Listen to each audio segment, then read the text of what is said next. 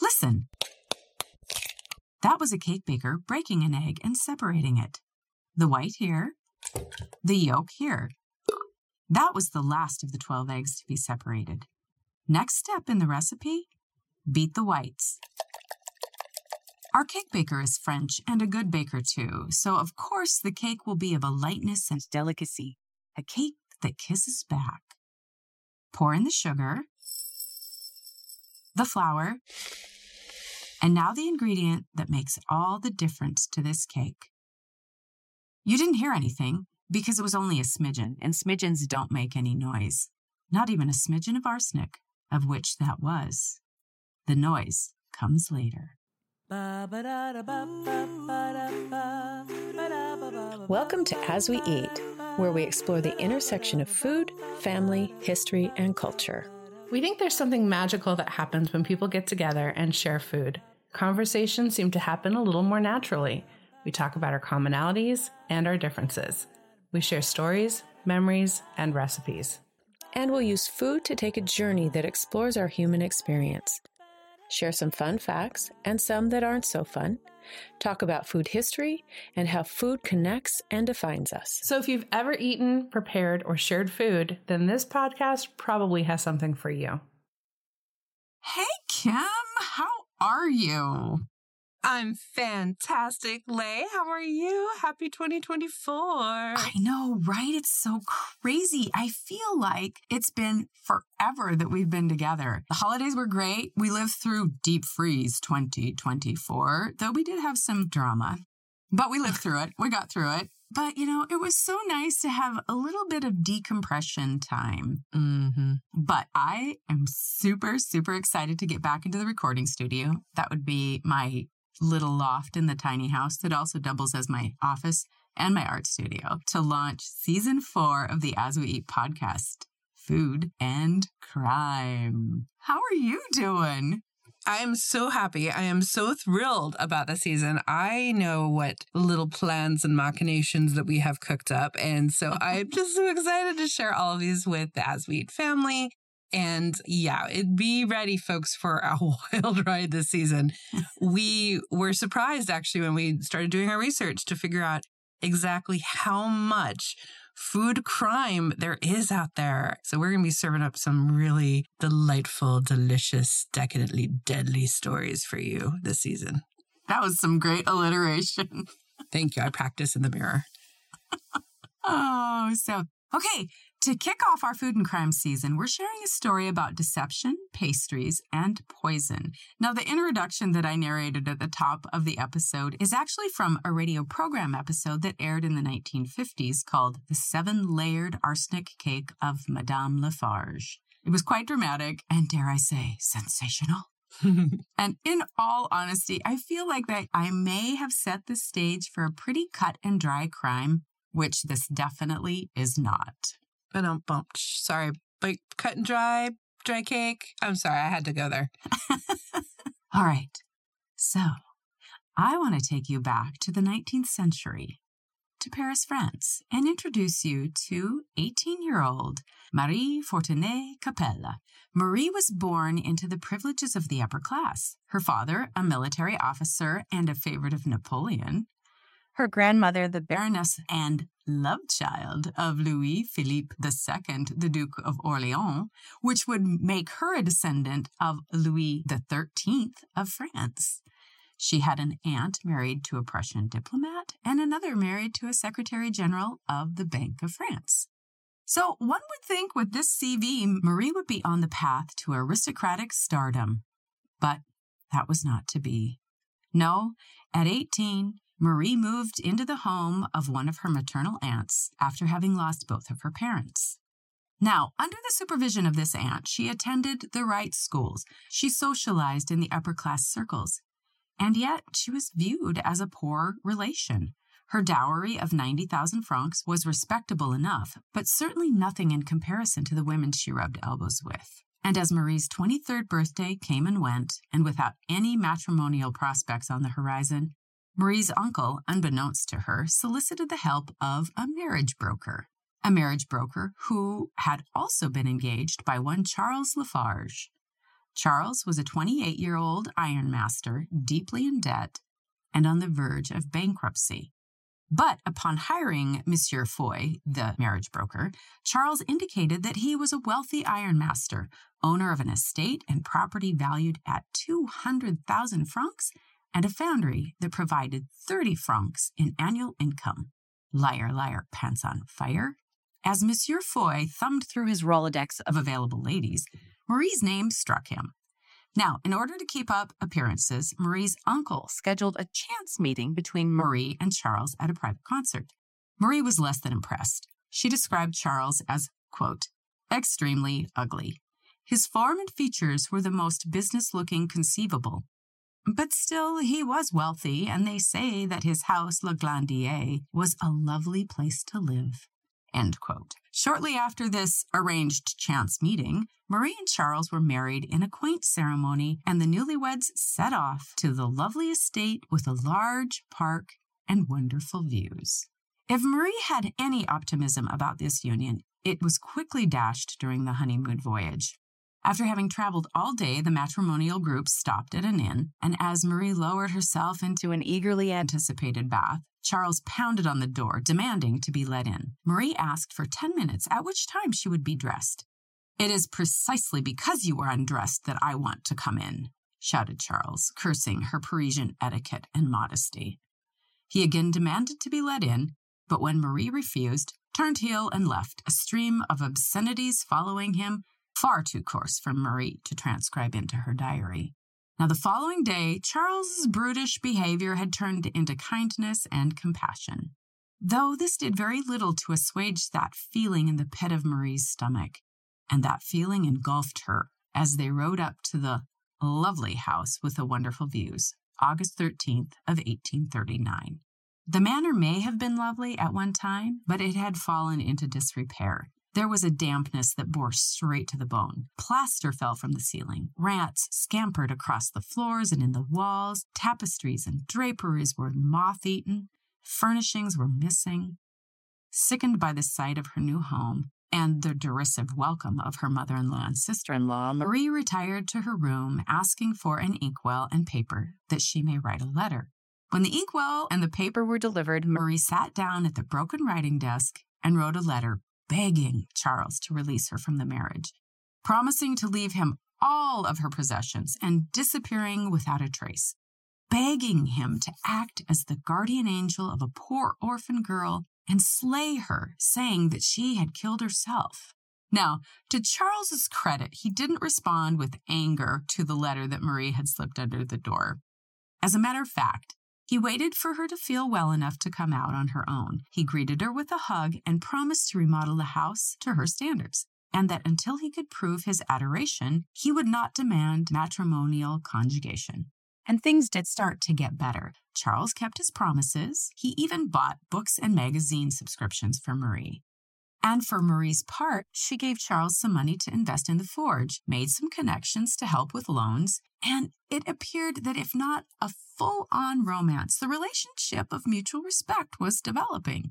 As winter approached, Charles planned a business trip to Paris, a trip that he hoped would result in business loans being proffered. You know, I imagine Marie waving goodbye to her husband from the manor steps while desperately wishing to accompany him back to Paris, this city that she knew so well and loved.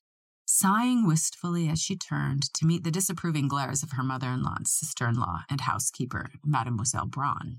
Now, not to be disillusioned by these three, Marie made a decision to send a package to her husband that would include a miniature portrait of herself, some chestnuts, and several small cakes made by her mother in law, whose reputation for making pastries was, quote, colossal, and who was not accustomed to concede to any grand work of making side dishes, end quote.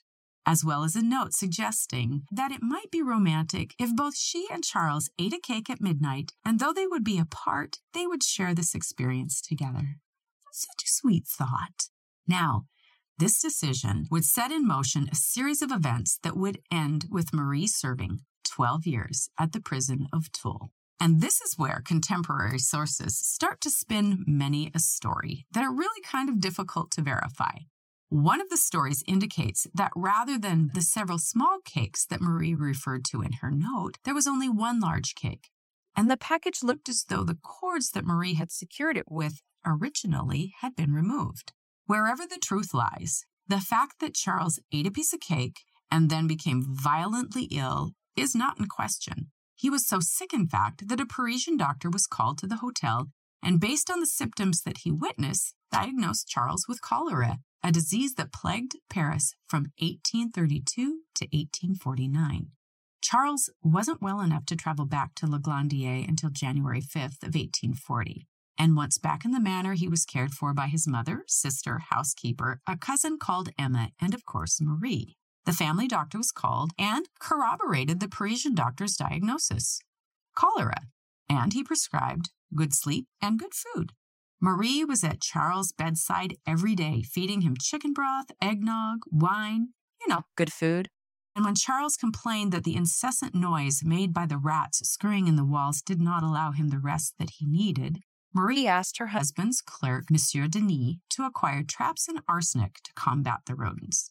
She showed Charles the traps and arsenic that Denis brought back, confirming that the amount that she had acquired of arsenic would do the trick, because she had already once tried to rid the manor of the rodents without any success. But even with all the care provided by the ladies, Charles' condition did not improve, and on January 14, 1840, Charles Lafarge died. And Marie's in laws and housekeeper were convinced that it was not cholera that had taken Charles from them, they were convinced that Marie had poisoned her husband with arsenic. And to be fair, arsenic poisoning looks a little bit like cholera symptoms. It was also an extremely difficult poisoning to prove in the early to mid 19th century. We're going to take a quick sponsor break, and afterwards, Kim's going to tell us all about the testing that would ultimately lead to the conviction of our young, disillusioned, possibly criminal bride. Spring is coming, and that means that there will soon be crops of fresh and tender vegetables to perk up our winter palates.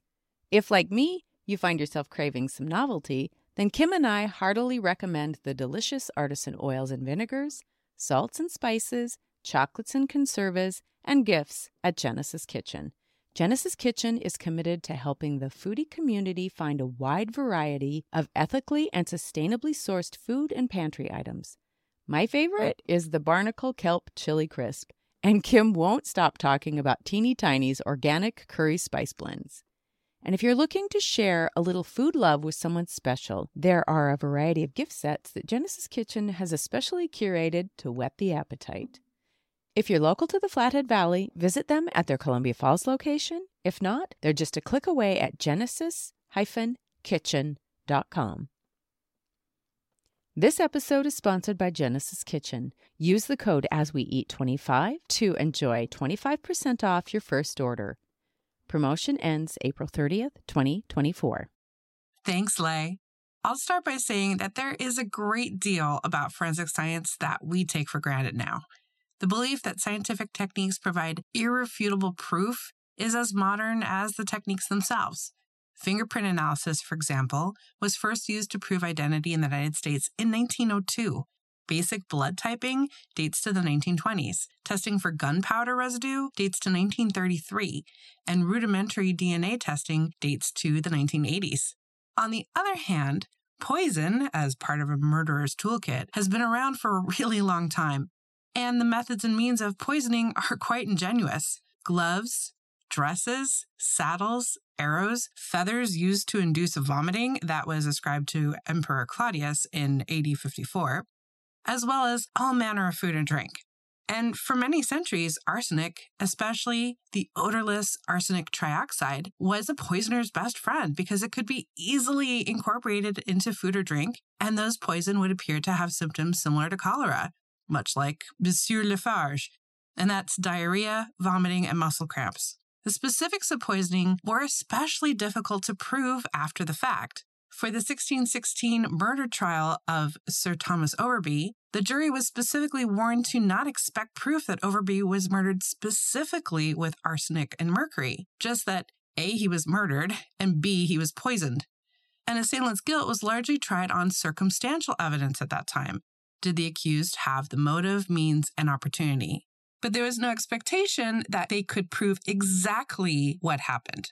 In 1775, Carl Wilhelm Scheele developed a prototype testing method involving combining materials suspected of containing arsenic with nitric acid and zinc, thereby forcing it to change to arsine gas, which produces a distinct garlic like smell. In 1787, Johann Metzger discovered that arsenic trioxide heated by carbon will sublime. And that's a fancy chemistry term that means turning vapor into a solid deposit. I totally had to look that up. In 1806, Valentine Rose treated a suspected poisoned stomach with potassium carbonate, calcium oxide, and nitric acid to see if it produced arsenic trioxide that might sublime per Metzger's methods. All these tests could detect arsenic, but only if there was enough concentration, making it pretty unreliable for evidentiary purposes. Enter James Marsh, an inventive British scientist and chemist who developed a number of innovations, including screw time fuses for mortar shells and percussion tubes for artillery. He also invented an early form for vibrating electrical interrupters that I simply don't understand, but that's actually less important to our point. James Marsh liked to tinker and invent, and he was great with chemistry. As a scientific witness for the prosecution in an 1833 murder by poisoning trial, Marsh tested a sample of coffee believed to be poisoned and successfully identified the presence of arsenic trisulfide. However, by the time it came to show the jury the results, the sample was deteriorated and the suspect was acquitted due to reasonable doubt. The sucky part, too, was that the acquitted suspect actually later confessed that he had poisoned his grandfather, and this just really irritated James. So, frustrated, he revised Carl Wilhelm Scheele's 1775 method of arsenic detection into a process that could not only detect minute traces of arsenic, but also measure its quantity. Adding a sample of tissue or body fluid to a glass vessel with zinc and nitric acid would produce arsine gas if arsenic was present. Igniting this gas mixture would oxidize any arsine present into arsenic and water vapor. A cold ceramic bowl held in the jet of the flame would become stained with a silvery black deposit of arsenic, similar to the physical result of Metzger's reaction, and the intensity of the stain could then be compared to films produced using known amounts of arsenic. So, in that way, you could kind of A, is arsenic there, and then B, also in what amounts. This method proved so sensitive that it was purported to be able to detect as little as 150th of a milligram of arsenic definitely a superior innovation over what had happened before. Marsh believed that the technique was so simple that anyone could use it, even without a profound knowledge of chemistry. He subsequently published a report of his test called the Marsh Test in the Edinburgh Philosophical Journal in 1836 and developed a simple glass apparatus. The validity of the science of the Marsh test was challenged by this trial of Madame Marie Lafarge, but relentless press scrutiny of the trial and basically our sheer dogged desire to definitively know what happened in any kind of murder scenario helped to legitimize forensic toxicology as a viable form of legal evidence.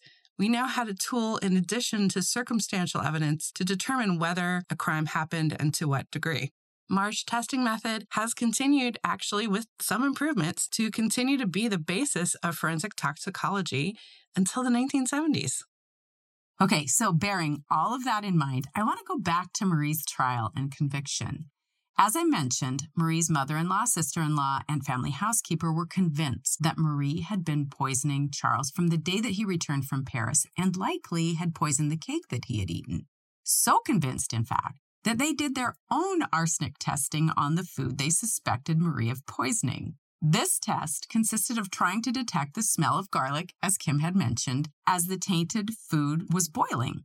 Very scientific. They also saved bowls of broth and cups of eggnog and wine for the local police to test. And after convincing the local magistrate to investigate Marie for Charles's death, they brought forth this suspected food. No opportunity here of any kind for tampering or contamination. And then there was the test that the local police force performed on Charles's body. Now, these men were not aware of the Marsh test, so they ran a very unscientific test. Oh, and the tube that they were using actually broke during the test. But they did find arsenic to be present. This test would have provided a failed grade in high school chemistry. In fact, Matthew Orfila, the dean of the Paris medical faculty, had provided his opinion on the findings of this test specifically. Quote, you asked me if it is sufficient proof for the presence of arsenic in the digestive organs. If the liquor produced by boiling them in distilled water yield, when treated with sulfated hydrogen, a yellow precipitate. He was describing the old method that this police force had done. I answer no. End quote. Essentially, this medical professional said that the test that had brought Marie to court was meaningless, that all they really had was hearsay from three women who didn't like Marie. But again, as Kim had mentioned, this really was all that it took to bring somebody to court. And so the judge ordered Charles's body to be exhumed and retested. The exhumation took place more than six months after Charles had died and was quite the exhibition. It's said that hundreds of onlookers crowded around the grave as his body was removed from what was supposed to be his final resting place. There were even vendors selling smelling salts, and Charles's body was so decomposed that they had to use spoons to scoop up the matter to be tested. The Marsh test conducted, the report was issued, and it was read in court. No arsenic was found in Charles Lafarge's body. But the prosecutor wanted no needed. As Kim mentioned, we have to have these answers to convict Marie Lafarge of this crime. So that they argued, you know, really, we have a tie. We have one test that says there was arsenic. We have one test that says there wasn't. So how about two out of three? No matter the first test was debunked by a preeminent medical professional and your high school chemistry teacher would have failed you for it. It was new and it was really tricky. It was harder to do than James Marsh assumed. Right. He's of the mindset of he likes to figure things out, he likes to tinker, he thinks this process is super easy, and it turned out to be not quite so easy that anyone could do it. But it still was sound science. Exactly. Right. So they proposed that they hire the preeminent medical professional, Orfila, to do the next Marsh test. So Orfila and his team conducted the final test. Before he read the conclusion, he addressed the court by telling them that human bones contain trace amounts of arsenic. Spoiler alert, they don't. And that it can also be leached from the soil. So they had been extremely careful to ensure that none of the samples that they had tested included bones or contaminated soil. And the conclusion? They had indeed detected arsenic. How much, you ask? Half a milligram. And so, 24 year old Marie Lafarge was found guilty of poisoning her husband and sentenced to life in prison with hard labor. The hard labor was actually commuted, and in 1852, she contracted tuberculosis and was released from prison by Napoleon III. But unfortunately, she died several months later at the age of 36. It's a hard life. Now, Marie did have a champion in the chemist Francois Raspail, who may have been driven a little bit by a guilty conscience because he had arrived too late to court to provide his testimony on the final test. But Raspail would spend years challenging Orfila's findings, claiming that the amount of arsenic found was actually one hundredth of a milligram.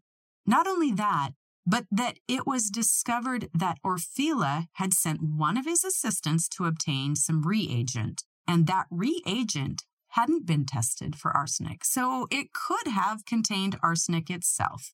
Now, if you haven't guessed by now, I don't believe that Marie Lafarge was guilty. I believe another theory, one that was reported by the Edinburgh Review in 1842. This theory speculates that Monsieur Denis Barbier, Charles's clerk, was in fact the murderer in their examination of the case, it was discovered that Monsieur Barbier, quote, lived by forgery and was the accomplice of Lafarge in some very shady transactions by which that unhappy man sought to cover his insolvency. Barbier had also conceived a violent hatred against Madame Lafarge, as her presence was likely to hinder his nefarious practices, and especially to weaken his hold over his companion in crime. Remember, Monsieur Denis had full access to the manor, to the grounds, to Charles. So it's not hard to conceive of him replacing the cakes. with a cake that he had poisoned, or tainting the chicken broth, or the eggnog, or the wine. So I leave you with this question Would you eat Madame Lafarge's seven layer cake? Ah, what a question. I mean, at the time, I probably wouldn't have thought of it. If my spouse had sent me a delightful, delectable cake and I was trying to win their favor and, you know, we were trying to make a go of a marriage, I probably wouldn't have assumed any ill intentions and I would have eaten the cake. As you point out, there's so many actual alternative possibilities that do present enough reasonable doubt. Mm-hmm. As far as I can tell from the research I've been doing, they didn't even have to replace the cake. Either the cake could have been created poisoned from the get go, or something could have been added to it. There are plenty of cases. I mean, Alan Turing died from a poison injected into an apple, allegedly. And so, you know, it could have been that she created a perfectly fine cake. She had made broth, she made eggnog, and then somebody else tampered with it. Mm-hmm. And the thing about arsenic, too, is it takes about 14 days for the poisoning to actually manifest. So it could have been anything kind of during that time. The other thing that to me is a little bit of a wrinkle in the whole story, too, is that at that time, arsenic was sometimes taken as medicine. Yes. And the division between what was considered actual known poison and what was considered an actual medicine was sometimes just the marking on a jar. Skull and crossbones, this is poison. And otherwise, it was considered to be medicinal. We don't know. We can guess perhaps a physician, the Paris physician, somebody else had given Charles some medication meant to be medicinal and it was actually poisonous. I mean, there are cases where that poison and that medicine were actually the same thing. So I think that there's just too much reasonable doubt to say definitively that Madame Lafarge was the one who did it. That he was poisoned, I think, is very likely, but by whom? Right. It's hard to say. This case made me notice something kind of interesting, though, which was that her upbringing, her place in the world before her marriage was borderline aristocratic. Mm. And we are always so tempted to think that those born or in circumstances of privilege or wealth cannot or would not conceive of the idea of murder, that it wouldn't have crossed their minds, especially for a female. And I found myself kind of falling into that trap at first when you're describing Madame Lafarge. Mm. Like, oh, well, you know, she's educated. Like, why would she turn to poison? She'd already asked him to basically let her leave to kill her. Mm-hmm. So why would she then come to the decision to murder? But of course, we know that's a trap. Right. because if your mind is bent on murder, murderers are going to murder. So, but it was funny finding myself falling into that moment of, well, would she possibly have an imagined murder? Maybe she did, but didn't do it. Or maybe she did and she did do it. And maybe she did, but, you know, somebody else beat her to it. but yeah, I have reasonable doubt that Madame Lafarge is guilty. Agreed. Yeah. I would not have convicted. It would have been a hung jury if I had been a juror. Yeah. But maybe not, Right? because I would have been living in that time. Yeah, exactly. Hmm, what a thrilling tale. You know, it said that the success of the Marsh test did actually create a deterrent for murder, specifically by arsenic. So Mm. that's not to say that cyanide and other poisons didn't, you know, surge in popularity, but because those willing to commit murder have found many other dastardly means and methods with other poisons, as I've said. And our next episode delves into a true crime story of obsession, chocolate, poison, and murder. you can tell I'm really excited for the season. for more information about today's episode, check out our website at asweeat.com. Please follow us on Instagram at asweeat and join our family recipes, traditions, and food lore community on Facebook. But please don't share your poison cake recipes there. Probably not a good idea. And so you don't miss an episode, subscribe wherever you listen to your favorite podcasts. Step away from that white powder, please, and rate the podcast on Apple Podcast or Podchaser or Spotify. This simple act really helps us reach more food enthusiasts and true crime aficionados just like you. We also publish the As We Eat Journal on Substack, and we would be honored if you would support us by becoming a subscriber. There, we take tasty side trips through vintage recipes, community cookbooks, discoveries, and travel stops, and so much more. We're sure you're going to find something that you love at asweeat.substack.com. You've been listening to the As We Eat podcast, part of our curiosity driven project serving up how food connects, defines, inspires, sometimes kills, by blending a bit of research with a dash of humor and a whole lot of passion.